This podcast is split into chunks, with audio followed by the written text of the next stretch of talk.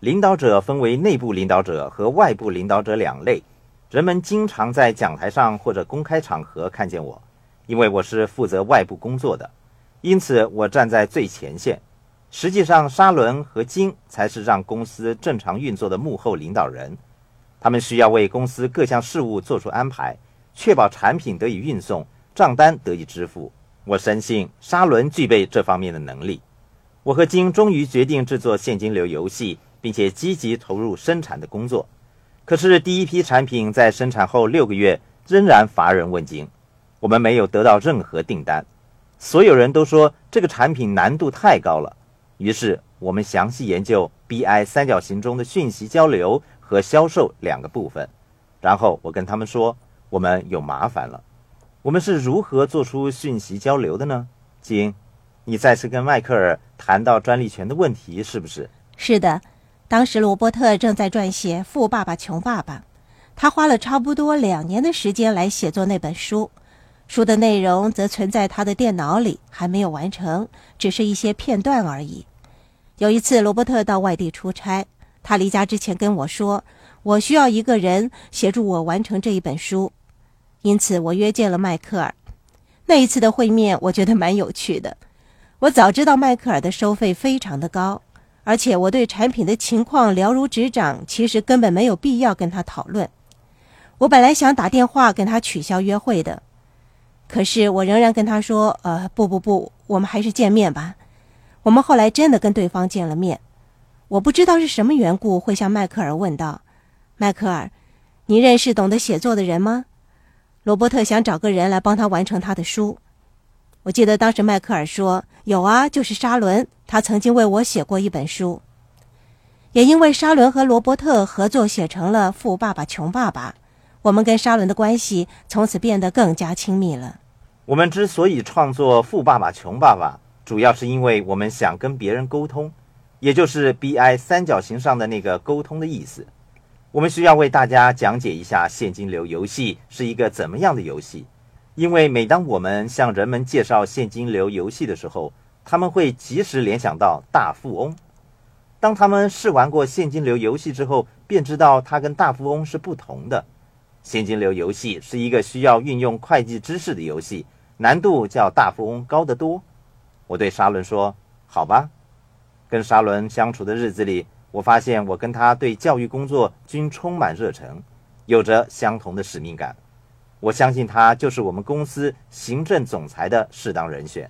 我想那个时候应该是一九九六年的十月吧。是的，人们认为现金流游戏的难度和价钱过高，没有人愿意购买。于是我提出建议说，我们需要写一本书来说明这个游戏的价值。原来我还以为那是一本游戏的小册子。可是你给我看的是一本八百多页的书，我想一本八百多页的小册子似乎长了一点吧。我们决定把一些没有在《富爸爸穷爸爸》这本书里出现的故事放在以后出版的书里。沙伦对我说：“你必须多写一本书啊！”最后，我们挑选了《富爸爸》的六门有关金钱的课程，作为《富爸爸穷爸爸》一书的重点内容。在讯息交流中，有一个叫“傻瓜财务”的原则。你也可以称它为一个任务或其他你喜欢的名称。沙伦把一本原来是八百多页的书浓缩为六门基本课程，成为了我们游戏的小册子。终于在一九九七年四月八日，我们这本小书正式发行。这本书出版唯一的目的就是推销现金流游戏，这就是我们用现金流作为公司名称的原因了。以上就是我们制作现金流游戏的开始和经过。我们的团队成员齐聚了，业务也逐渐走上轨道。我想再一次的指出，团队对一个企业来说是十分重要的。在许多时候，人们以个人的力量来做事，以为独立就可以完成所有的工作。我在这个部分说明了 BI 三角形顾问团队使命和领导的重要性。但是有一点我必须指出的是，在许多时候，这里所说的每个部分。并不是在同时间齐聚在你的企业里的。经过了两到三年，以上各个部分终于齐集了，《富爸爸穷爸爸》和现金流游戏也得以完成和推出。正如我刚才提到，出版商、发行商和书店对他们都没有兴趣。我们因为讯息交流出现了问题而再一次面对困境。你之所以学习这些不同的技术，雇佣或者寻求具有这些技术的人，是因为 BI 三角形上每个部分都是极为重要的。不论你是自由职业者，还是像 IBM 般大型企业，都有一个 BI 三角形。大多数人虽然都有丰富的创意，但是未必能获得投资者的支持，把创意付诸实际行动。其主要的原因是由于他们缺乏从学习得到的宝贵经验，他们终生只为某一机构工作，即使他们有好创意，也只会稍纵即逝。投资者会向你问道：“你的团队有些什么人？没有其他人了，就只有我。你会投资在我的产品吗？”投资者是不会借钱给那些只有创意和产品的人，他们只会投资在团队上。这是非常重要的一课。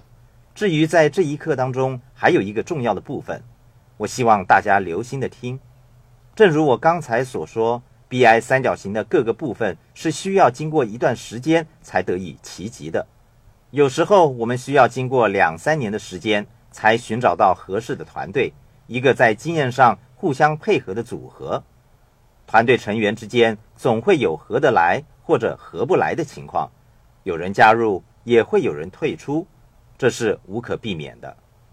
在 B 象限创建企业是需要花点时间的，那么请善待你自己。我会跟不同领域的顾问合作创建我的企业。富爸爸说过，我之所以需要学习销售和沟通的技巧、讯息交流和现金流的知识，那是因为这一切都是我创建大型企业和服务群众的必要条件。